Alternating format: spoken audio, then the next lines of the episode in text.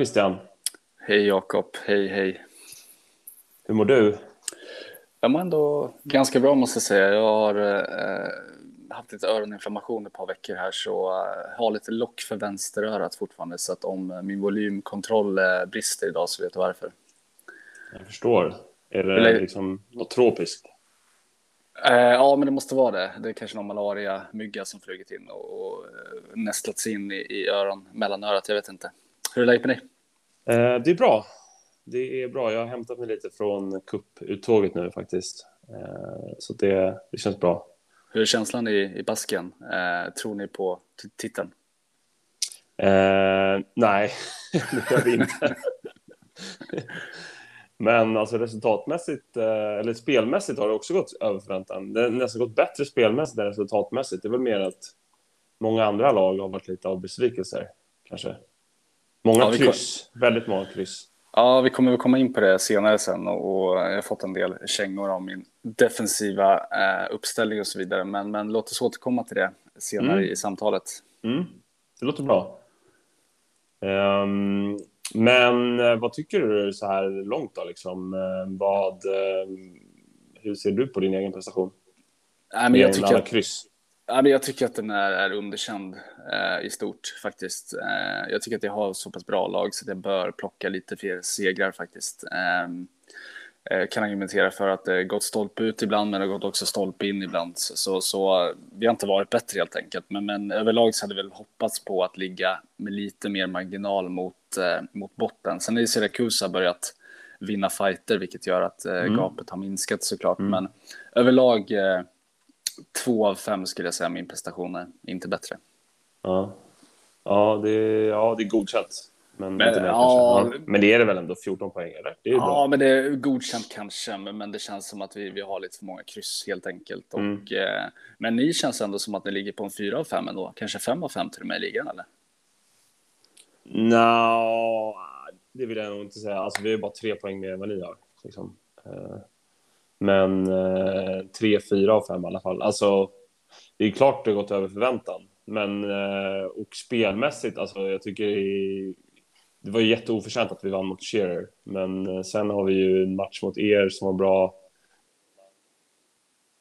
som var bra. Bukerones tror jag också. Där vi bara fått oavgjort. Så vi hade, vi hade faktiskt kunnat fått fler poäng kan jag tycka. Eh, Men nu kanske man gapar efter lite mycket. Det känns som du alltid känner att, att eh, ni borde fått fler poäng, stämmer det? ja, jo, men så är det väl. Så är det väl. Men, eh, nej, men alltså, det är ju, vi har bara blivit utspelade mot Cherry egentligen. Eh, Mm. Om jag inte har glömt bort någon match.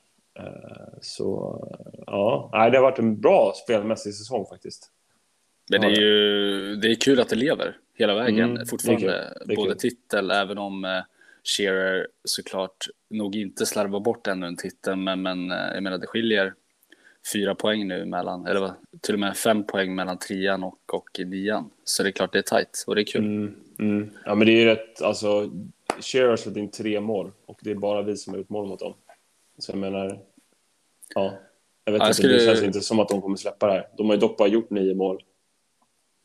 Ja, man är lite intresserad av att höra om du har någonting att dela med dig i, i, i the wider group så att säga, eh, hur man gör mål på Shearer. Eh, det, det kommer han säkerligen uppskatta tror jag. Punkta den här Gaucha, backen. Han heter det va? Det funkar. Ja, jag hade ju tur. Jag skadade honom. Det var ju, det var ju flyt faktiskt. Men det ska man väl ha ibland. Ja, mot Shearer måste man ha flytt. Hur, Men, känner du, eh, hur känner du annars då liksom i, i, i sammanhanget? Eh, lag som presterat, lag som inte presterat och så vidare. Alltså jag, jag tycker det är jäkligt kul att Syracuse har kommit nu på slutet, måste jag säga. Ehm, jag vet inte, vad har de för, eh, vad har de för rad? Om vi tittar på senaste fem så måste ju de, ja de ligger tvåa senaste fem matcherna, så de har tre, de har tre raka vinster va, eller? Ja, jag tror Eh. nästan det va. Eh, ja, de har gått starkt i alla fall i slutet. Och, Tre raka vinster har de och då har de slagit eh, eh, Lokomotiv 3-1 övertygande hemma. Och sen Satsiki två gånger. Eh, så att, eh, ja, alltså Satsiki och Syracuse har samma poäng nu. Det är ju det är spännande. Ja, Satsiki är ju en besvikelse för mig, eh, garanterat. Men det känns också som att Kostas har, har pluggat ur och eh, raderat appen och gör andra saker just nu. Eh, mm. Men det mm. laget ska ju inte ligga där han gör liksom. Eh, nej, nej. Eh, frågan om de kan åka, han behöver nog börja investera lite tidigare om man ska klara sig kvar. Det tror jag faktiskt om Siracusa ska fortsätta och, och ändå levla upp här. Mm. Är det liksom, om du ska utnämna någon flopp så här långt?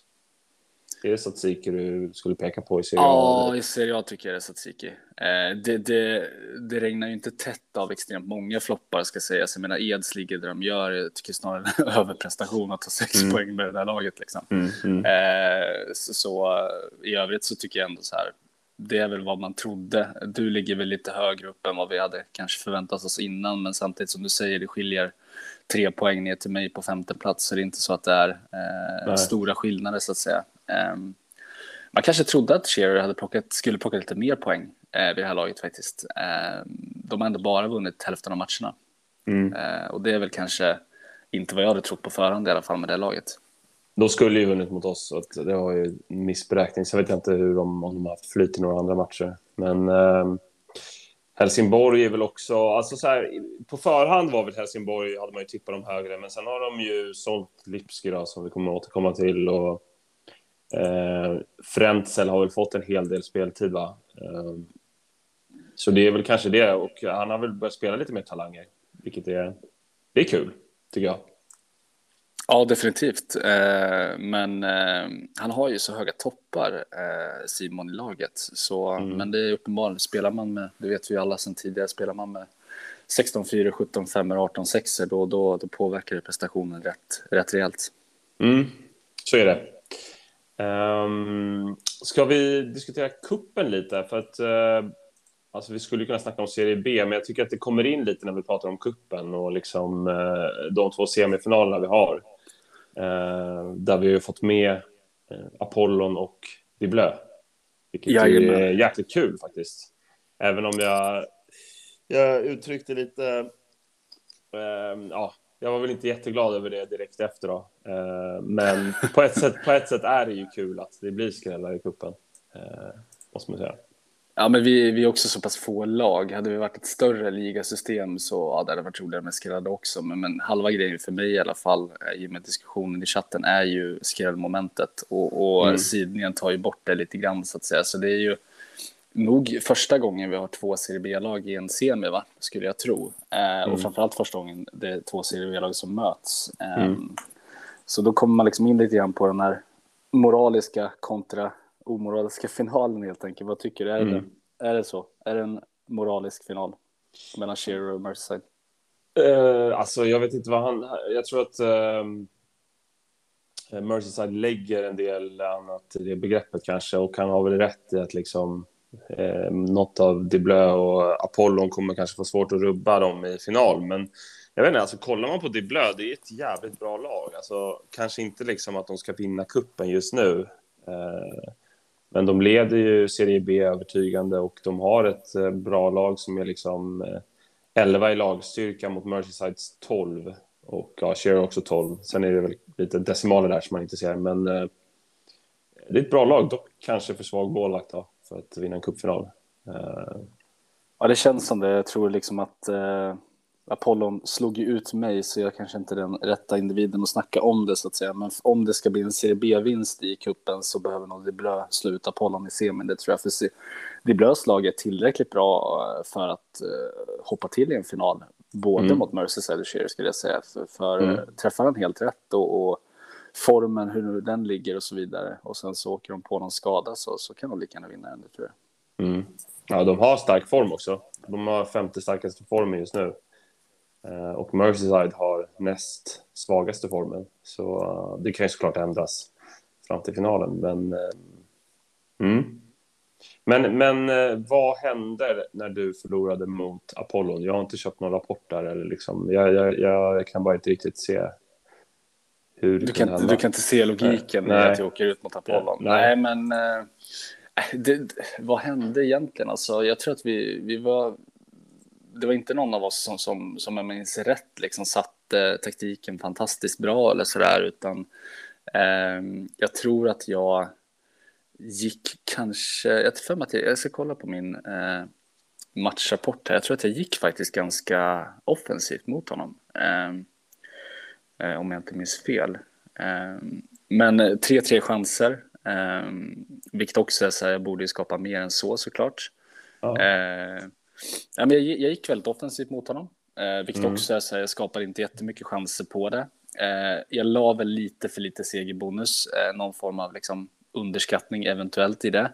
Men kollar man mm. lagbetygen som är mitt mittfält eh, är starkt, anfallet är starkt, eh, han är väl lite bättre på försvarssidan eh, mm. i betyg. Eh, men ingen av oss liksom sätter, sätter vår strategi, liksom. vi försvarar normalt, vi har olika anfallsstrategier. Eh, mm. Vi mm. går hårt båda två. Eh, jag bollpressar i och för sig, båda tjuvtrickar. så det känns som att så här, jag vet faktiskt inte. Eh, det är väl eh, den enkla anledningen, det enkla svaret att jag inte har en aning om varför det blev som det blev helt enkelt. Mm, eh, mm. Men vi, ja, det är väl som vanligt. Bollen är rund och, och små lag slår stora lag även i det riktiga fotbollslivet så att säga. Så, ja. men, men all heder till Apollon alltså, jag ska inte ta bort någonting från honom. Det är hatten av. Han, han ja. gjorde en bra fight och han, han vann liksom ja, rättvis ska jag inte säga, men, men det var inte så att jag, jag liksom körde över honom och, och torskade, Nej. utan det var en ganska jämn fight. Mm. Ja, du har ju bollen i havet och står och passar runt ser det ut som. Eh, Medan han eh, liksom... Han kör den här Bokerones-taktiken med två man på mittfältet, fem i backlinjen och tre man anfall. Ja, det var står, det står och slår som... över ditt mittfält liksom. Ja, det är väl så, så han liksom... Eh, samtidigt går han i djupled där också, så frågan är eh, djupledsspelet. Jag vet inte hur jag tolkar det, men djupledsspelet tolkar jag som att det går via mitten. Så det är väl lite så här Eh, eller om man då slår djupt långt från backlinjen, jag vet inte. Mm, då tänkte jag mm. att man snarare jobbar långboll. Liksom. Men jag går ju på inlägg från kanterna så jag, jag använder ju inte liksom, på två anfallare ändå. Men hans femback, han, ja, han värjer det mesta. bort. Mm. Ja. Om du, eh, liksom, vem hoppas du vinner kuppen och vem tror du vinner kuppen? Eh, jag tror att eh, Cher vinner kuppen. Jag hoppas att det Blö vinner kuppen. Ja, det är som jag faktiskt. Eh, det är ju alltid som så att jag menar så här, Apollon, blir man utslagen av Apollon då vill man inte se dem längre helt enkelt. Eh, så enkelt är det. Eh, de, de får liksom ha sin trumf i, i, i kvarten, det räcker känner jag. Mm. Och framförallt tror jag som jag sa tidigare att Apollon kommer inte kunna vinna en final mot vare sig Merseyside eller Shearer. Diblö har en liten chans även om den inte är superstor. Ja, de ska väl inte kunna vinna en semi heller va? Nej, jag tycker nog inte det.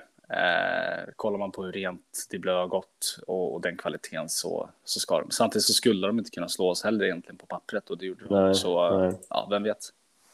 De har väl en eh, bra målvakt, ska sägas. Ja, Charlie är fin alltså. Han är ja. riktigt fin. Ja. Eh, fick en liten småskada när jag mötte honom, men han, han eh, behöll honom på plan. Ja. Eh, så nej, men han är riktigt vass och han kommer ju bli eh, jag vet inte om han kommer bli Tumbino stor, men han kommer bli en av de absolut bästa keeprarna eh, mm. fem mm. år framåt och, och långsikt. Mm. mm. Ja, alltså Edison i eh, Diblö håller ju egentligen inte för en straffläggning 28, så att de, får, de måste ju avgöra det här mot Apollo, mm. känns det som. Vad känner du själv med kuppen då? Åka upp mot Shearer 1-0 som vanligt. Eh, känslan, eh, var det rättvist? Ja, det var väl rättvist. Alltså, eh, han hade två chanser, jag hade en. och då vet man ju att han vinner med 1-0. Um, ja, nej, men det är väl ingenting att säga om det där. Det var bara trist att möta honom i kvarten redan. Alltså semin hade väl varit mer okej. Okay. Men eh, så är det liksom. Um, så ja, jag, jag vann ju kuppen förra året. Men jag gillar, alltså, jag gillar kuppen för det känns som där har man faktiskt en chans att ta en titel. Liksom.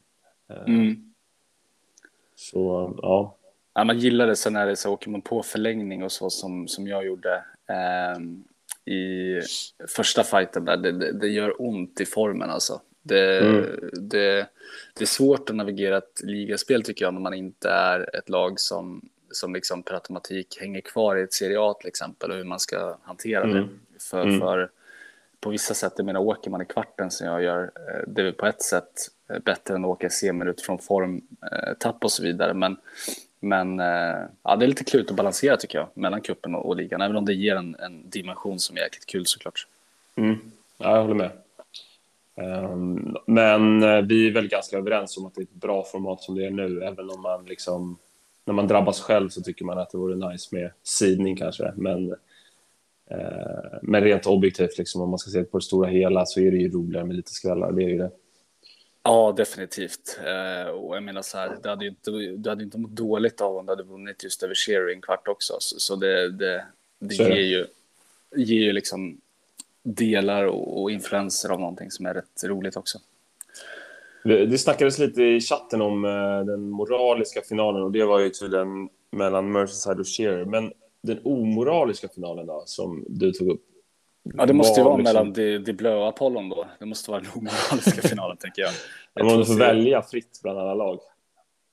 Ehm, ja, du tänker så om vi bara ponerar en omoralisk final. Jag tror jag, tror jag har två möten faktiskt på som jag skulle kunna ta upp. Men, men eh, har du någon?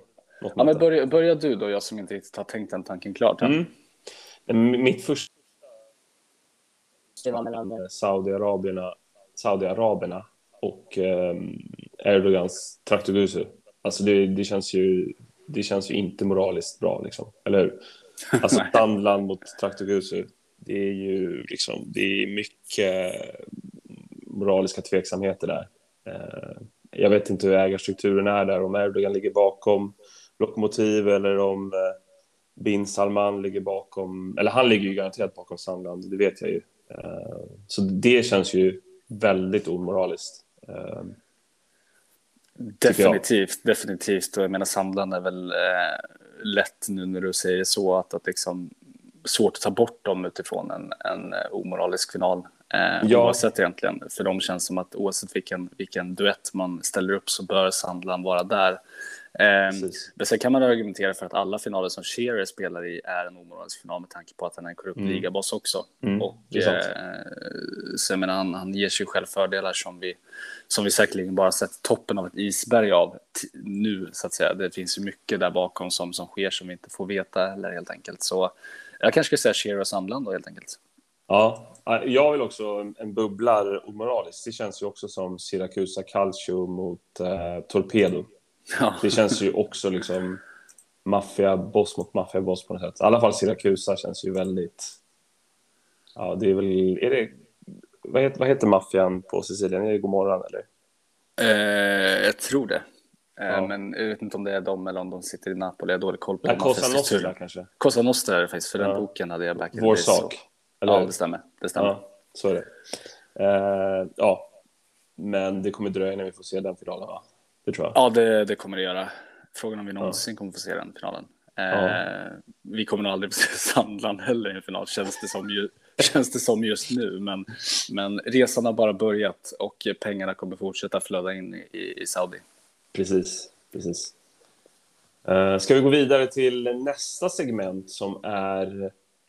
ehm, ja, vi har egentligen valt ut tio lag och liksom eh, eh, tittat på liksom om de skulle vara, om dess ledare skulle vara en filmkaraktär. Mm. Eh, ja, men jag tänkte det kunde vara kul att, att köra lite, lite den typen av approach också. Vi, vi har inte tagit ut alla lag som, som ni kommer märka, och, eh, men vi, vi tänker att vi, vi tar i alla fall tio, tio lag. Vi kanske kan eh, labba varannan så det blir lite mer dynamik i det. Låter bra. Ska du börja med din första kanske? Ska jag börja? Ja, men, men okej, jag börjar. Ehm, men min första är faktiskt uh, Sandland. Uh, ja, nykomlingarna. Eller nykomlingar är de faktiskt inte längre. De har väl kommit sist nu fyra säsonger i rad, va? Fast nu ligger de näst sist faktiskt. Ja, nu har de faktiskt tagit en vinst. Nej, men där har jag valt eh, min favoritkaraktär, eh, George Costanza. Ehm, och ja, jag har ju liksom, jag har försökt passa in honom på alla lag här. men jag tyckte det passade bra på Anders. Liksom. Eh, sjukt högt eh, självförtroende. Eh, och han gillar ju väldigt mycket att lyssna på, på, sina, på sitt eget huvud, liksom. eh, mer än liksom vad han tar in vad andra säger. Eh, och det går ju väldigt mycket ihop med, med George. Liksom. Eh, misslyckas ofta, liksom. men liksom, likt en, eh, en klocka som stannat så träffar han ju rätt då och då, vilket han visade då när han, eh, när han vann sin match mot Belfast. Eh, så att, eh, ja, väldigt liksom likeable också, måste man säga. Och han har ju ett sjukt kul projekt man vill följa. Ehm, så ja, Skulle du säga att han också har den här liksom, eh, jag älskar George Costanza också, ja. riktigt rolig karaktär och med just den här aggressionen, den här liksom passiva aggressiviteten som också är väldigt tydlig i George. Eh, tror du Anders också besitter den, att han sitter där hemma och bara sådär spiller ut så det ryker ur öronen eh, när det inte går vägen? Ja, exakt. Alltså, han, man har väl sett i hans pressmeddelanden att han liksom, eh, att, jag vet inte, eh, ungdomstränare avrättas med liksom halshuggning och sådär. Eh, eller har, har jag bara drömt det? Men, men det känns som att det skulle kunna komma sådana där utspel liksom, eh, på liksom någon form av saudi-manér. på någon form av liksom, envåldshärskare manér liksom. Eh, men jag tror att så här, det ska bli spännande att se honom, för jag menar, man, man växer in i det här spelet både utifrån hur man eh, spelade, men också hur man är som individ och, och, vilken plats man tar i en grupp så att säga. Så, så det blir spännande att se Anders hur han växer in liksom, i, i kontexten av, av forumet och chatten och debatten kring det också. Eh, jag kan plocka... Hans pressmeddelande är väldigt hög nivå tycker jag. Han kunde skriva lite mer i chatten, det var kul. Ja, men det, det, är alltid svårt i början när man inte känner så många och så, så vidare, så, så, så, det kommer komma. Jag kan ta min första. Jag har mm. Plockat ut, eh, för jag har dig med också, men jag har valt att inte skriva upp den här så att vi, vi liksom inte eh, förbegår det innan jag säger det till det helt enkelt. Men vi, jag har valt Simon faktiskt i Hufs. Mm. Mm. Mm.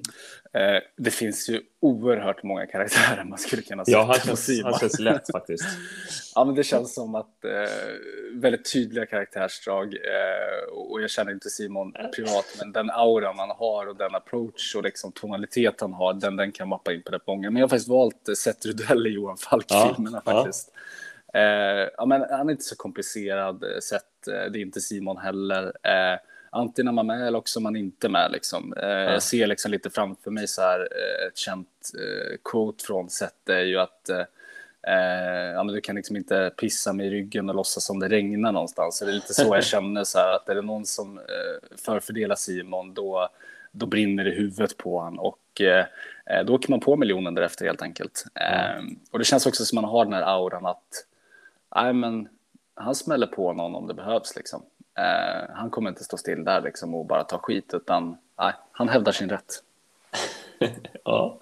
ja, men den är bra faktiskt. Det gillar jag. Um, ska vi köra Apollon? Apollon har jag, där har jag valt um, Harry Potter faktiskt. Uh, alltså jag har, bara, jag har bara sett första filmen där. Uh, eh, men det känns som att Mikael, liksom, han har, han har liksom hela verktygslådan, alla trollformler för att liksom bygga ett vinnande lag. Eh, och nu väntar han bara på att liksom han, eller då, hans lag ska bli vuxna så att han kan få använda dem där. Eh, och han känns också lite så här lagom trevlig, liksom, som Harry Potter, han ser jävligt snäll ut. Liksom. Eh, för att liksom kunna nysta sig upp igenom serie B utan att ha för många rivaler och för, liksom, för mycket eh, vinstbonusar emot sig. Eh, så att han liksom, ja, han känns lurig alltså. Vi, vi känns det lite som att eh, Apollon sådär, han går fram ett par steg, tar lite plats, eh, skapar lite eh, debatt, eh, sen får han lite hugg, då är han tillbaka ett eller två exakt, steg och exakt. väntar in nästa läge, blir exakt. lite bortglömd och sen går han fram igen. Eh, ja, jag kan, jag kan köpa den. Han påminner lite om dig faktiskt på det sättet. Du tycker också att jag går fram ett par steg och sen ja, bak och, och väntar lite? Precis, du, så här, du, du kör några nålhugg liksom och sen är du lite snäll och lite så här likeable och så här. Och sen... du, menar, du, du menar nyanserad eller? Exakt. Eh, jag misstänker att jag inte kommer få något lika hyllande som Harry Potter som ändå är en rätt fin karaktär och få kan jag tänka mig. Eh, kanske hellre den än Satudel till exempel. Jo, men du kommer få en fin också. Ja, vad härligt. Eh, så jag har tagit eh, Loco, Adam faktiskt. Eh, ja. Också eh, finns alternativ på Adam och Adam är ju en väldigt mångfacetterad och mångbottnad herre så det är svårt att liksom fånga allt i en karaktär. Men den jag kommer att tänka på först och främst var faktiskt The Joker i Batman. Mm, mm. Eh, han är ju liksom en person som är väldigt, eh, man märker om han kommer in i ett rum helt enkelt, eh, väldigt tydligt. Och, och jag hittade faktiskt en intressant beskrivning av The Joker som jag tycker passar väldigt bra in på Adam, om inte till 100 procent. Så det är så här, the Joker embodies themes of chaos, anarchy and obsession. Throughout the film he expresses a desire to upset the social order in Gotham through crime. Och det känns lite grann som att det är hans liksom, eh, idé med att, att vara med i det här, att liksom eh, skapa kaos, eh, Mm. oordning, eh, få strategerna att liksom inte sätta sig i någonting utan ständigt få det att liksom, eh, röra sig och, och bli debatt och, och, och gärna Mm, vara kontroversiell i det. Så, så, sen, sen gillar man ju faktumet att The Joker ändå är en bad guy i grunden och det tycker jag Adam eh, är faktiskt. Mm. Ja, Sen vill, jag in, sen- vill jag inte dra några paralleller med liksom The Joker-filmen och sinnessjukhet och så vidare som kom lite senare, utan det här är nog en tidigare The Joker. Eh, Men det finns säkert ett mörker hos Adam också, utan att hävda att han är sinnessjuk. Ja, det, får vi, det, det får vi hoppas att det stämmer. Men, eh, nej, men jag tycker den var, den var spot on faktiskt. Eh, Jag satt ju faktiskt och firade på att jag skulle försöka få in The Joker någonstans också. Eh, Men bland dem jag valde ut så har det inte funnits något bra för dem. Kan jag avslöja nu, så du är inte The Joker. Ja, vad skönt. Vad skönt. Men, men jag, jag river av dig faktiskt. För att, Ja, det är det. Jag tog Mila i nästa och där har jag skrivit Shrek. Eh, Ja, men han är ju jävligt likable. Eller, eller ganska likable i alla fall. Eh, har inte så många fiender. Och sen tänker jag liksom att ni är gröna liksom. Um, I och med Etomilla liksom.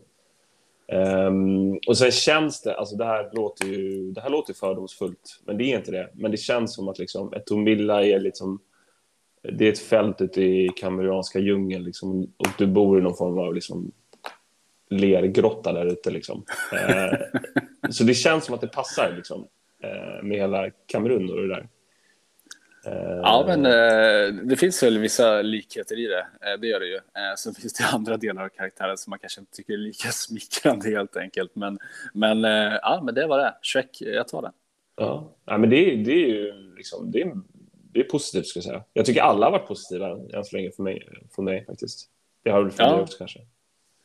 Eh, Men jag går vidare här och tar Los Box som jag valt ut också. Och jag eh, tänkte först att han, han är nog Chuck Nolan, det vill säga Tom Hanks i Castaway-filmen. Eh, Det känns som att han är långt ifrån civilisationen och konventionella metoder och, och liksom sitter där på sin öde ö och gör lite som han tänker att man bör göra och följer ingen ström utan nej, men vill han köpa in en 38-åring eh, som har 11 i skill för 2 miljoner, ja, men då gör han det för det kommer köpa en tidig Serie A. Eh, sen är frågan liksom att så här, ja, men, och trots det överlever han ju, eh, likt Tom Hanks eh, i filmen helt enkelt. För det gör han Just väl? det. Nu minns jag inte, visst överlever han? Det är ja, det tror jag. Ja. Ja. Eh, och, eh, men sen är frågan då liksom vem, vem Wilson är, den här volleybollen som Ja. han ändå blir bästa vän med. Och jag tänker nog att, att eh, för att klara sig där ute så behöver man ju skapa sig vänner. Jag tror att ligabossen Fredrik, det vill säga den korrupta, har, eh, har varit en god vän och fått Boccherones att hänga kvar så pass länge helt enkelt. Men är det så att han har lite taskigt, eh, taskig internetuppkoppling där ute på den här, så han kan inte chatta så mycket heller? Ja, men jag tänker det liksom när varje, när varje, eh, varje scouting på, på en spelare tar eh, 28 minuter, då kanske man tröttnar liksom till Ja. slut och inte orkar. Liksom. Eh, Just det. och framförallt ingen kontakt med omvärlden, så han har ingen aning om till exempel, kan jag tänka mig, nya, nya eh, ungdomssystemet och, och, Just det, och så vidare. Så att, ja, lite, lite, lite brist på information kanske där. Den är bra, den är bra faktiskt. Ehm, sen har jag Satsiki. Um, där har, du har sett den här Sjätte sinnet, va? 1999 kom den, tror jag. Eh, jag har... Alltså så här, jag försökte hitta en karaktär som man inte vet om han lever eller är död. Eh, för det känns lite så med Satsiki, att man vet inte liksom, om han spelar spelet eller inte. Liksom. Eh, så då, då tog jag han som Bruce Willis spelar i Sjätte sinnet. Malcolm heter han tydligen. Mm. Ehm, och liksom, han, sitter ju, han är tyst i chatten oftast. Taktiken är ju på autopilot, han skriver inga pressmeddelanden. Men ibland så liksom rasslar han ju till med ett ursinnesutfall liksom, när han har förlorat en match. Eh, så då tror man att han lever. Eh, men man vet ju inte riktigt, eller hur? Nej, verkligen inte. Och, och allra minst nu liksom. Eh, det känns som att han är helt avsides. Eh, Ja. Och vi får kanske få fråga om han verkligen mår bra liksom. Till, till, till Fredrik och gänget. Ja, det är precis. Ja, det får vi verkligen hoppas, såklart. Ja, men den, den är bra tycker jag. Jag tänker jag bränner av din faktiskt Ja. eh, nu. Och det är faktiskt Jordan Belfort, det vill säga Leo, Leo DiCaprio, Wolf of Wall Street. ja, men jag tänker där, kommer in på kontoret, eh, försöker lära sig liksom, hur man då säljer stocks där. Du lär dig XP och ganska tidigt så känner du shit, jag har det. Jag vet fan hur man gör det här liksom.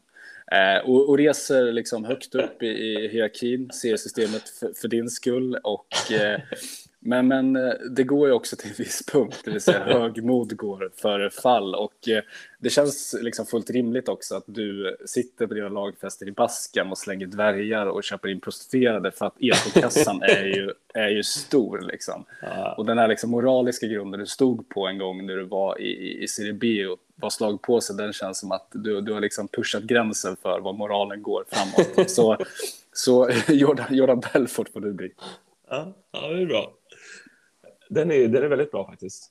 Ehm, ja, sista, ehm, det är sista, eller vänta nu, började jag eller du? Det är sista Ja, för mig i alla fall. Sista för dig. Ehm, sista är Shearer då.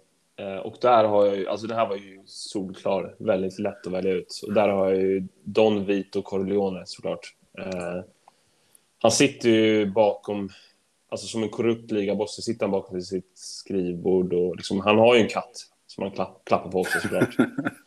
och bestämmer vilka lag som ska gynnas och, och missgynnas av eh, tveksamma domslut liksom. Eh, så det, den är ju given. Sen är ju frågan är liksom, vem är Mike? Visst heter hans son Mike? Ja, just det. Eh, Vem är det liksom? Är det, är det Simon eller? Ja, jag första tanken var kanske att det är Simon faktiskt. Återigen, Si- Simon kan vara typ alla de här karaktärerna på något sätt. Ja, faktiskt. Men, eh, nej, men Don Corleone, det hade jag valt en, en, eh, det kanske är enklast i och med att han har en tydlig roll i ligan också. Eh, Men Ja. katten är kul. Kat, Ja. Katten är rolig att den finns som Ja. ett incitament där också. exakt, exakt. Sista jag har valt är Eds faktiskt, eh, vår kära Johannes. Eh, vi har ju en liten beef jag och Johannes, jag försöker liksom framkalla den i alla fall. Jag tror att han känner samma sak. Och, eh, jag tänkte på Emils farsa Anton, Emil Lönneberga faktiskt. Jag tänkte på, Mm. på, på honom. Det Eh, Ja, men det känns att dels landsbygden, eh, det. lite, lite arg, oförstående varför allt går som det går, lite så här småbitter, finns eh, inslag av glädje och lycka också, men men generellt Mm, sett ganska mm. bitter. Eh, men också lite oförstående kring att se sitt eget handlande i, i en egen station också, så här att okej, hur blev det så här, utan me- mestadels arg liksom. Eh, så Emils farsa Anton tänkte jag på, på när jag tänkte på Johannes. Den är väldigt bra faktiskt. Eh, Men Ed ligger ju långt ifrån Småland. Men, Ja, eh, det, det gör det i och för sig, men jag tänker det får symbolisera den svenska landsbygden. Ja. Liksom. Ja, ja, den är spot on. Men vem är liksom... Det känns inte som... Alltså man skulle, jag skulle vilja säga att du är Emil då, men det är du inte. För du ligger ju ändå ett snäpp över Eds. Ja, men jag, jag, gillar i ändå liksom, jag gillar ändå bilden av att jag är Emil, det vill säga att jag liksom gör någonting som retar upp honom, så springer in och Ja, låser, sant, in i det sant, snickerboas för han står där ute och gormar. Liksom. Och han är ju lite äldre i ligan och liksom lite äldre också, eller hur? Så att, Ja. ehm, det kanske är bra. Det, är- det är bra eh, liknelse där, att du är Emil och, och ehm, Johannes är Anton. Ja. ja, men det var Ehm, segmentet om film, filmkaraktärerna. Ja, riktigt bra. Vi får väl se om vi kan göra de andra tio. Ehm, eller i alla fall några av dem som är lite mer profilerade. Mm. eh, Eller också skickar vi, upp, eh, skickar vi upp bara att eh, ge oss mer serie B-poddar och sen så får vi köra filmkaraktärerna därigenom också. Det låter bra. Eh, jag har skrivit taktikdiskussion här. Ehm, jag vet inte riktigt hur vi ska angripa det. Man vill inte avslöja för mycket liksom, om hur man tänker men, ehm, och hur man agerar såklart. Men ehm, vill du förklara lite hur du tänker kring det här 4-5-1 försiktig som du kör? Ja, ja, det har jag kört några gånger. Eh, kanske fler gånger än vad jag kanske tror också när man tittar på efterhand. För man tänker ju säkerligen att man har en bild av vad man gör och sen kollar man tillbaka och inser att det finns ändå röda trådar att plocka upp från diverse, diverse managers som vill liksom scouta på riktigt. Eh, Mm. Men jag tror så här, det dels handlar om truppsammansättning såklart utifrån hur man eh, har valt att bygga sin trupp. Eh, det är klart Mm. att man inte har oändligt mycket möjligheter med, med givna trupper som man sitter på. Eh, sen, sen så tror jag att så här, jag, jag upplever inte att jag riktigt får betalt för, för offensiv spelstil överlag. Eh, på Nej. samma sätt som jag får för en defensiv riktning. Eh. Sen mynnar det uppenbarligen ut i alldeles många kryss. Eh, men de gångerna jag går offensivt, jag skapar liksom inte speciellt mycket mer chanser egentligen. Eh, generellt sett.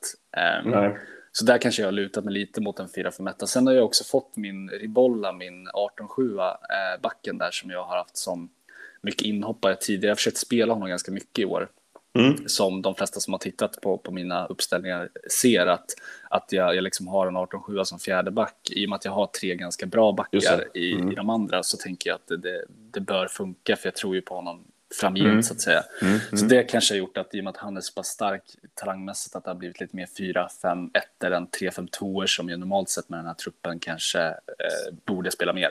Eh, I och med att jag ändå har eh, fem ganska bra mittfältare och, eh, och två helt okej forwards. Eh, Så det är väl mitt resonemang kring det. Men jag tänker så här, bara för att bredda diskussionen, så här, vad är din känsla överlag? Så där? För det var ju diskussioner om det här med, med en omriktning av spelets liksom, algoritm utifrån att du ska tjäna mer på att spela offensivt Mm. eh, kontra defensivt. Jag vet om att Fredrik och Simon snackade om det och att de eh, var nog ganska överens om att de inte hade sett den riktiga riktningen till det offensiva, att det lönade sig mer. Jag delar den uppfattningen. Vad, vad känner du själv liksom? Alltså jag vet inte om jag kan liksom ha en stark åsikt om det där, för det känns inte som jag var, alltså det känns som att den här kom väl kanske tre säsonger in för mig, Mm. eh, liksom innan man hade fattat vad man höll på med. Jag vet inte om man har fattat det fortfarande, men liksom, eh, och, och då var det väl, man går ju, det är någon form av kurva liksom, man börjar med, med att spela ganska defensivt när man har sämre lag, sen spelar man mer offensivt när man blir ett bättre lag i serie B eh, och måste liksom tränga sig igenom eh, sämre, för, eller sämre, spelare, sämre lags försvar. Och sen när du kommer upp i serie A så ska du igen liksom vara försiktig och försöka gneta till dig poäng. Eh, till att där jag är nu, att man kanske börjar liksom eh, spela lite offensivt igen. Eh, så jag vet inte om jag kan liksom uttala mig om själva förändringen riktigt. Ehm, och jag har ju haft, liksom, jag har aldrig, jag hade ju Jan-Olof Petersson där i slutet av serie B-sessionen. Som var en bra anfallare, jag tror han hade 14 i skill. Eh, 15 till och med, tror jag. Ehm, men nu har jag ju ganska mediokra anfallare. Dock har jag två eh, hyfsat bra, liksom. Eh, och de flesta har väl en spets, Mm. liksom, och sen en ung. Eh, så jag, jag har ju två tolvor då. Så när jag spelar båda dem så får jag ju ganska bra, så ser anfallet bra ut liksom. Mm. Ehm, men jag har ju inte tryckt på så mycket heller. Jag kör ju normal ganska ofta. Men Mm. offensivt kör jag ju väldigt sällan faktiskt. Mm. Ehm, men det är ofta mitt, det känns ofta som att det är mittfält som do- dominerar då på något sätt. Ehm, jag vet inte liksom vad... Att motståndarens mittfält dominerar om det kör offensivt. Nej, mitt mittfält. Ja, ditt mittfält gör det, ja. Ja, men ehm, jag vet faktiskt inte hur förändringen har påverkat. Alltså, Nej, men känslan är väl bara så, jag, jag kom inte in, jag kom in någon säsong tidigare än dig, så det är inte så att jag har jättemycket mer legacy så att säga, men, men jag upplever överlag så här att, och det kanske är för att jag har för dåliga offensiva spelare, men även om eh, Granander och Biacollo liksom är, är eh, helt okej, och framförallt Granander är ändå liksom en, en 13-skillare, så, Mm. så är det kanske, jämför man med många andra forwards, så är de kanske lite för dåliga för att verkligen göra avtryck på spelare med offensivt. Jag tänker liksom att de Adam gör det med sina forwards. Eh, att, att det liksom ger mer avtryck när man har den kvaliteten kanske. Eh, Mm. Men helt klart så, så behöver jag ju vinna mer matcher och inte kryssa eh, så mycket som jag gjort. Eh, men eh, ja, vi får se om det blir ett offensivt ett mila framåt eller inte helt enkelt. Mm.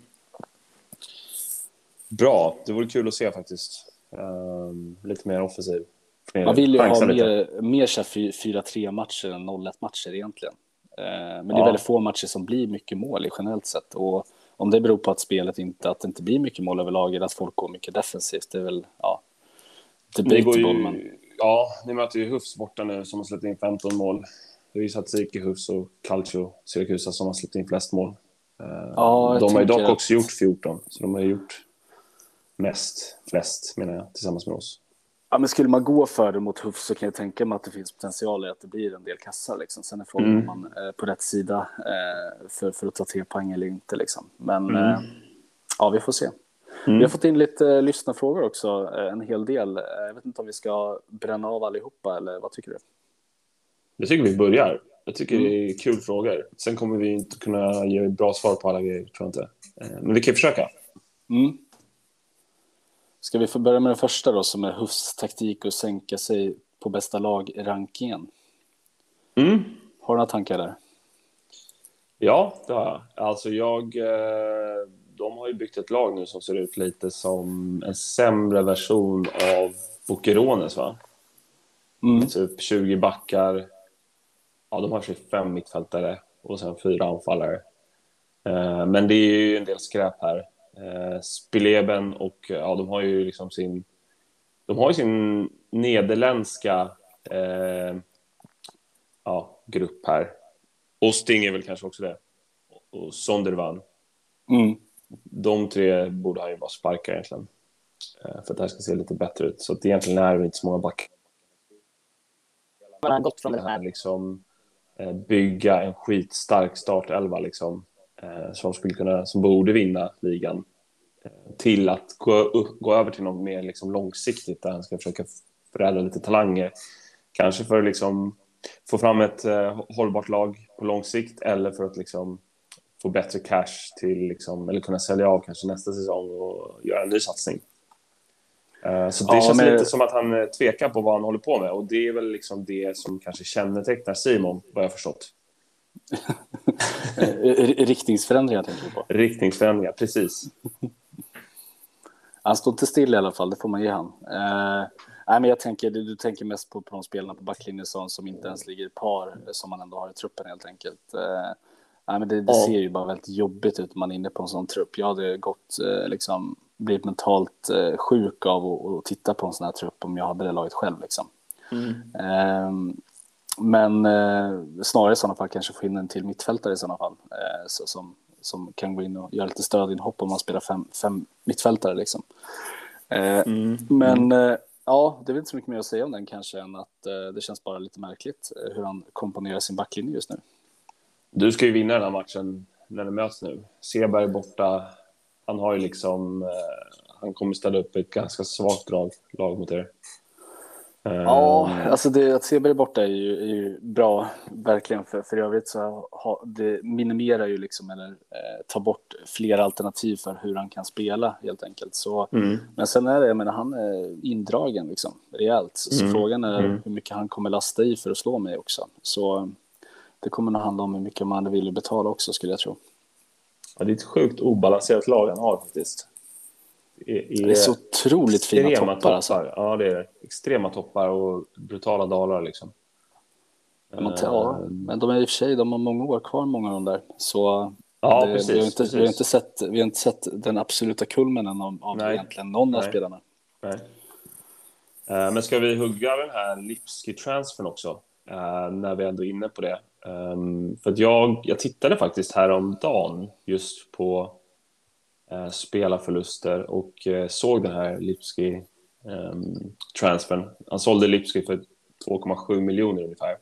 Mm. Och han gör ju det snyggt, för att han gör ju det... Alltså jag tror att det är samma dag som Ryssland invaderar Ukraina. Så det är ju när man liksom... XP-intresset är som lägst. Mm. Eh, liksom, det finns ja, andra frukt, fruktansvärda nyheter att liksom ta del av som man kanske inte lägger så mycket tid på XP.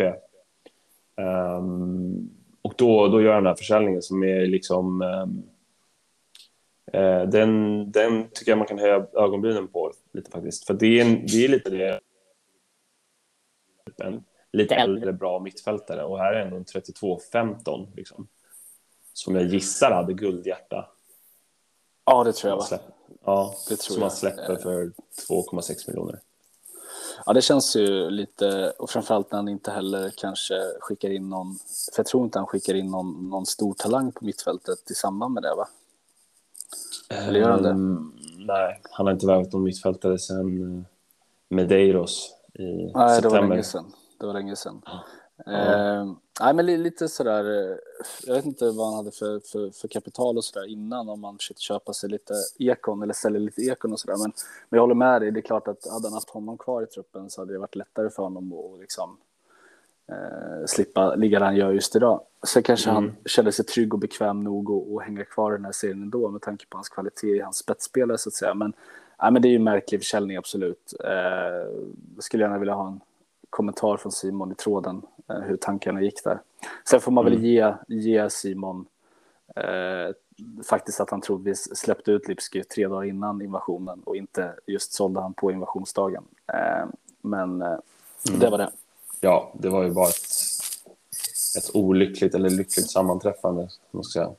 Eh, att det skedde just då. Men det, det var väl lite det att man missade att, att det hände då. Ja, Ehm, sen har vi, var kommer Boka Juniorers satsning att sluta? Mm. Eh, jag gillar ju Boka Juniors. Eh, det finns ju lite liksom, delade meningar om, om de eh, förstår jag i tråden och sådär, men jag gillar ju ändå deras, deras trupp. Eh, de har ju väldigt fina juniorer liksom. Eh, Eh, men det är ju som alltid när man sitter, det, det, är lätt att sitta i det här läget som Boca Juniorer gör just nu, det vill säga att man, man investerar och bara liksom ser, det är, liksom, det är pluppgaranti på varenda år mm. på typ 80 procent av truppen för att de ligger i den åldern då man alltid pluppar liksom. Eh, sen är ju frågan hur, liksom, vilken utveckling de får framåt, men han, han ligger ju, har ju många birdies och även ett par eagles i truppen. Mm. Eh, spännande. Sen är det väl så här, det jag ställer mig frågande till, som jag tror jag nämnt tidigare också, är så varför inte slussa keepern eh, direkt Mm. nu också? Mm. Eh, för att liksom få en, en keeper som, som ligger i samklang med samma generation. Eh, sen kanske han har som plan att köpa in en briljant keeper, men vi alla som har gjort det skiftet, inklusive jag själv, vet hur jävla dyrt det är och Mm. hur oftast lite kvalitet man får för, för mer pengar än vad värdet ligger på. Så eh, jag hade ju garanterat slussat in en, en, en, en birdie keeper med kanske någon kon och lagt lite pengar där liksom. Om man har det. Och snarare, snarare sålt något annat i sådana fall för att få in den keepern. Han borde ju ha lite pengar. Han, jag gissar att han har kanske fyra miljoner. Han är nionde rikaste laget. Ja, då bör han väl ligga där mellan 3 och 5 i alla fall. Du är ju riktigt fattig alltså. Artonde rikaste. Ja, jag har, eh, jag har ändrat strategi nu kan man säga, utan att gå in på för mycket. Eh, men eh, jag har valt att inte ha så mycket pengar i kassan. Du har valt det? Det Jag, jag hade gärna haft valet att ha mer pengar i kassan, det ska jag säga. Men, men eh, med det som jag tänker är viktigast för mig just nu så har jag hellre valt att spendera det på andra saker. Mm. Förstår. Eh, Men om jag ska säga någonting om eh, Boca så är alltså det är ju... Är det liksom eh, experternas Varberg eller Stoke på 2000, tidigt 2010-tal? Alltså det är ju... Vi, jag tror vi kommenterade det här förra gången också, men det är ju åtta stycken nickskickliga spelare och det är liksom en orgie i specialegenskaper. Ja, Så- ja men det, det finns något där. Ja. Och han är ju fin, eh, McBain. McBain är- 19-8. Jätte, jättefin. Och jag gillar ändå, eh, jag försökte hylla Robin Neville lite grann i tråden. Eh, Det gick förbi alla, allas huvuden tror jag, men han leder skytteligan i Serie B om jag inte minns fel. Det? Eh, Ja, jag tror det. Jag tror han har gjort eh, sex kassar Oj. eller någonting. Så han gjorde i alla fall det när jag nämnde det. Så jag tror att han fortfarande gör det. Så dubbelkolla här lite, lite fort. Nej, men nu ligger han delad första plats med Ismail Jasmin i Di Bleu. Men han har gjort sju kassar och jag menar han är 19-7, fina egenskaper, eh, Nick skicklig också, är han va? Mm. Eh, vilket eh, enligt, nej det är han inte va? Nej, han är snabb. Snabb. Eh, Mm. snabb är han. Eh, nej men eh, jag ser jättemycket framåt för det här gänget framåt. Eh, verkligen. Sen är det alltid som jag nämnde tidigare, ja, var- vart, vart börjar stå, folk stagnera och inte, det vet man ju inte på förhand. Liksom. Jag tycker det är kul, alltså man vet ju inte deras dolda egenskaper. Någon, det kanske finns några koner här också. Men ehm, kul att se det här lite mot Apollon. Liksom. Eh, för att Apollon kör ju lite mer, eh, eh, vad ska man säga, birdies och sådär. Alltså utan kanske lika mycket egenskaper. Ja, så det blir kul att se liksom hur de kommer skilja sig, de här satsningarna. Jag skulle gissa på att Apollon har extremt många koner i sin trupp. Ja, kanske. Men han har ju också många nyförvärv som har liksom en, alltså som är birdies. Kanske Ja, men svårt att hade, hitta hade, sådana. hade, hade han inte mycket kapital ändå när han gick in med det? Tror du inte det? Ja, jag vet inte. Eh, Ja, men typ du- Alistair, Alistair Mc, McCalman, 17-6 som man köpte för 6,5 miljoner. Han lär ju inte ha en kon. Tror du det? Tror jag. Det kan Tror du han. det? Ja, det tror jag. Ja. Eh, Jag tror Kanske. att, att det, det, det beror på så här, det, dels eh, scoutingdelen, dels får man inte scouta så mycket så det är så här, man kan ändå hitta ko- koner, tro mig. Jag har exempel som ändå är rätt okej liksom, prismässigt. Eh, Absolut, eller- men, men 17-6 med kon. Nej, 17-6, jag tyckte 17-5. Nej, nej, det stämmer, han har inte kon. Jag tyckte så 17-5. Ja. Och även tycker jag det är svårt att hitta om de är liksom eh, ja, en över par. Men det, det, det har jag man gjort faktiskt, men aldrig lyckats köpa. Eller jag har aldrig gjort det tyvärr. Simon Nej. har ju dock det. Simon har ju lyckats Ja, med, med Johannes garanter- garanterat gjort. Pretzel. Pretzel. Pretzelman. Ja, shit vad man ser fram emot att följa honom alltså. Man, man, man hoppas ju, eh, i alla fall jag hoppas, eh, att, att, eh, att resan inte alls blir som Simon tänker sig med honom och att han snarare går, går iväg för tre, tre och en halv miljon om två år. Liksom. Det, det är det jag ser framför mig. Liksom. Ja, kanske. Men Simon kommer säkert ha liksom, både en och två, tre anledningar till varför det blev så och att det ändå var ett väldigt bra beslut när man väl köpte honom för åtta. Liksom. Att just då var det helt rätt. Liksom. Ja, ja, jo. alltså grejen är att så här, det är ju lite så här. Jag tror att eh, Mikael Apollon sa det att eh, det kommer vara svårt att få tillbaka de där pengarna om du tänker på att så här alternativkostnaden eh, av att spela Johannes. Liksom, visst, han kanske kommer få tillbaka pengarna om han spelar honom hela tiden, formtränar honom, men det kommer ju kosta poäng liksom. Eh, Mm. Såklart. Och eh, många av hans spelare är ju väldigt bra just nu. Liksom. Så de vill ju vinna titlar nu, eller hur? Ja, jag kan tänka mig att de ändå eh, tycker det är lite jobbigt med Pretzel just nu i truppen. Mm.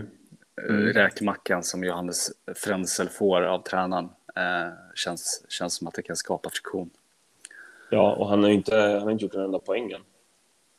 På 11 Nej, men det, det, det säger såklart Simon säkerligen att det är helt enligt plan. Utan första två åren så, så räknar jag inte med en enda poäng. Två, två, två gula kort dock har han, så det får man ge. Ja, avstängd nästa. Om, om man får gult mot dig. Ja, jag ska försöka hetsa upp honom lite. grann. Se om han Blir punkt, blir punktning på, pressen? Vilken jävla waste det hade varit. Men jag är lite sugen på det nu när du säger det. Du kommer vinna den här matchen ändå. Ja, vi får se. Ska vi gå vidare? Eh, Mm. Nästa fråga är ju, alltså jag kan inte ge ett kul eller bra svar på det här, men det är mest dominanta spelare någonsin. Mm. Det, den, är, den är svår alltså, för det är så här, jag menar vi har ju bara, eh, jag vet inte när jag började spela om det var säsong 21, 22, 23 någonstans där. Eh, Jag menar vi har ju inte legacyn tillbaka så jag tänker vi kan ju ta det vi upplever som det bästa kanske under den tiden som vi har varit med i spelet. Eh, Och jag menar jag, jag upplevde inte riktigt eh, Fredriks, eh, som jag nu har glömt bort på namnet, vad hette han, mittfältaren som var så jäkla bra i Fredrikslaget? Eh, var det typ, eh, ja, vad fan hette han? McManaman typ? Nej, det var någon. Shit vad Fredrik kommer hata så att vi inte vet vad han heter. Eh, Seger- upp.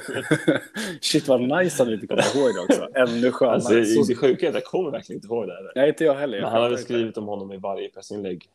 Ja, så, så stor var han Fredrik. Eh, men, men, men till, till Men han hans- var ju stor, han var ju stor i serie B, eller?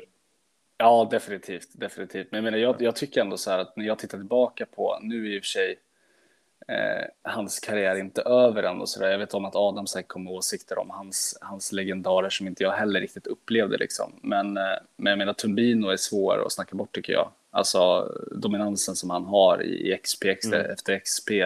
Avtryck han gör i laget. Jag menar nu som du säger tre mål insläppta varav de är alla i en match mot dig. Liksom hållit nollan i nio matcher. Eh, det, det är svårt. Jag kan i alla fall få upp någon annan som är mer dominant än, än vad han är och har varit sista åren. Liksom. Nej, jag, alltså jag tänker också på Tumbino. Det är den enda jag kan komma på som under min tid, liksom, senaste tiden i alla fall. Och du vill gärna slå ett slag för John-Olof Pettersson i ditt gäng, vet jag. I Serie B, absolut. Under typ två säsonger. Nej, en, men största, skulle... en, en, en, den största legenden ni har. Eh, om du skulle liksom eh, sätta nu så här, men det här är fan den bästa spelaren jag haft liksom. Skulle det vara John-Olof? Eh, alltså han är ju, Merino är ju på samma nivå, 15. Men det är de enda 15 spelarna vi har haft. Eh, men liksom, alltså vad gäller historiskt så är det ju Guy Scauria var ju grym kapten. Eh, sen har vi ju Autenece, grym back vi hade. Eh, ja, det är väl de två ska jag framhålla faktiskt. Ja, det är svårt där liksom, för jag jag tänker att alltså, jag har haft någon 16-spelare i Summerbell innan han declinade till 15 mm. innan han la av så att säga. Så han var ju bra under den korta sessionen han spelade. Men, men jag tror liksom den mest dominanta spelaren som jag eh, har just nu är nog Idissa liksom. Och jag tror att han ja. kommer nog vara den som kommer vara, eh, när jag blickar tillbaka om fem, åtta säsonger, kommer nog vara all time high i, i, i vårt lag tror jag i alla fall. Mm. Men vi, vi måste väl nämna Jesus Ervilla också, eller? Alltså, även om han är så här, alltså han är ju grym, men han har ju inte varit så dominant just eftersom han kanske inte alltid spelas på sin bästa position, ska jag säga. Nej, och sen är det väl så här, det, det är svårt tycker jag, anfallare överlag också. Alltså så här, det känns svårt att hitta en anfallare som är superdominant som bara öser in kassar och liksom sätter prägel. Men som du säger, som inte alltid spelar på rätt position heller. Men, men herregud vad, vad bra han är liksom. Men det är klart, mm. i år har han väl gjort två mål i år. Stämmer det? Um, vi ska titta. Jag tror ja, det är två det stämmer, mål. Det stämmer. Mm. På ja, det är inte tio fighter i ligan och en i kuppen. Så jag menar, det, det är liksom så här. Det är för dåligt på den nivån. Sen har han väl spelat honom som mittfältare en del, va? Är det så? Dessutom gjorde han ju de två målen i senaste matchen eh, nu mot, eh, mot Helsingborg. Ja, shit, han var mållös eh, innan ja, dess. Ja, men och det är också det att jag tycker ju faktiskt att han överglänses av Naranja. Mm. Ofta. Och även Parker, Frankie. Just om man ska titta på Lokomotiv. Men det är väl också, han blir ju punktad liksom. Han är ju, det är svårt det där. Vi nämnde det i förra podden också liksom. Han är två snäpp bättre än alla andra. Ja, Parker är 16, men... Nej, han är 15, förlåt. Så då är det kanske då är det utsatt liksom, på något sätt. Eh, mm. Ja, det är ganska tacksamt att gå med tanke på att hans mittfält och backar också är väldigt jämnbra. Liksom. Så, så är det svårt att välja någon däribland om man ska punkta. Visst, man kan punkta på en, en potentiell spelfördelare som man tror ska ligga. Liksom. Men, men det är tacksamt att gå på ett enkelt beslut, ta bort det vilja. Så är det ju. Mm. Uh, mm. Ehm, men, äh, men det får nog bli mitt svar. Tumbino är nog det, det bästa jag har egentligen. Sen glömmer vi säkert bort någon gammal legendar, men det, det kan inte vi stå till svars för, vi som är nya, eller ja, nya, vi som var med under andra halvan bara. Jag håller med. Jag håller med. Uh, jag vill bara nämna kort Sol Menendez i eh, uh, Bukirones. Jävligt viktig spelare för dem. Med sina, med sina frisparkar som, ja det är väl ofta så de gör mål frispark upp på, ja, jag vet inte om det är Duarte som gör mål på nick. Någon av dem, någon av dem där uppe. Ja, är stark ehm. också. Det, det skulle vara kul att göra någon, någon framtida segment i MVP i befintliga trupper. hade varit kul att, att, att surra om, men det hinner vi inte göra idag tyvärr. Nej. Uh, nästa fråga då. Lite längre fråga. Går det att spela i Serie A, ha en bra utveckling på spelarna göra en bra insats i serien eh, som definieras som topp tre och hänga med länge i kuppen utan att backa flera miljoner på en säsong. Shit vad specifik eh, fråga ändå. Um, alltså, jag, tror, jag tror att det skulle kunna gå att göra det, men under ett kort fönster. Jag tror inte att du kan göra det över tid. Liksom. Um, mm jag tror att beroende på truppsammansättning och hur bra talanger du har, eh, vart de ligger i liksom, sin utvecklingskurva och hur pass stabila liksom, pjäser du har, eh, så kan det säkerligen gå att göra eh, under en kort period. Liksom. Men mm. jag tror inte att du kan liksom, göra det över tid. Jag vet inte vad du tänker. Uh, ja, jättesvårt. Alltså, det är ju verkligen guldfråga. Eller, man vill ju verkligen ha svaret på den här frågan såklart, men eh, alltså jag tror att det är svårt om man ska komma topp tre just.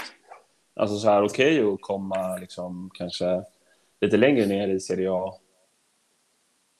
Då och då, alltså hålla sig kvar, det tror jag. Um, men jag tror att det är svårt alltså.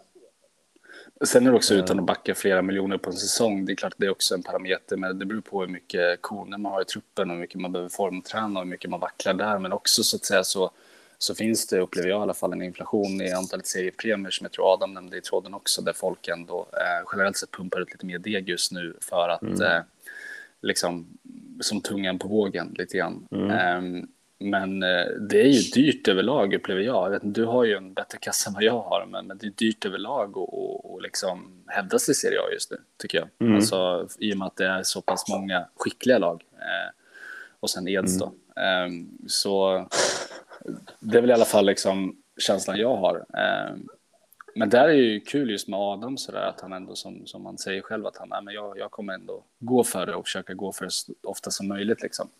Ja. Eh, sen är frågan vad som händer då med hans trupp när det väl börjar bli ännu äldre och han har inte heller så jättemycket deg på, på, på kontot så att säga. Så, så, frågan är liksom på sikt vad det här kommer landa i Adams trupp liksom. Eh, mm. Han har ju ja, han har ju en del oerhört fina talanger i och för sig. Men det är ju dyrt att, att, att komma in och förädla fler folk liksom. Eh, apropå Eds, ändå kul att Sten-Åke Persson har gjort lika många mål i år som Jesus. Två. Sten-Åke Persson. Fan vad jag inte gillar honom alltså. Eh, beror på att han gjorde kassa på mig förra, år, förra året en hel del. Eh, ja, men det är intressant faktiskt. Eh, han har dock en match mer spelad va? I och med att han tog sig längre i kuppen. Ja, så är det. han tog sig ett steg längre i kuppen. Just, just det. Ja. Så, eh, men han gjorde en fin förra säsong faktiskt, eh, Sten-Åke i, i Serie B. Sen är det en helt annan liga såklart. Han eh, öste in kassar då. Mm. Mm. Ja, men det är 22-10. Det är fint. Ja, vi får se vad han landar. Mm. Eh, vi kommer återkomma till premier, men eh, ja, det var en svår fråga det här från Fredrik. Jag tror det var Fredrik som, som ställde den där. Eh, vi, det återstår väl att se liksom, om man kan spela i Serie A, ha bra utveckling, göra en bra insats i serien och hänga med länge i kuppen utan att backa flera miljoner. Eh, det beror lite på om man investerar i ungdomsakademin, hur mycket pressinlägg och sådär såklart. Och som du säger, vad man har för egenskaper på sina spelare.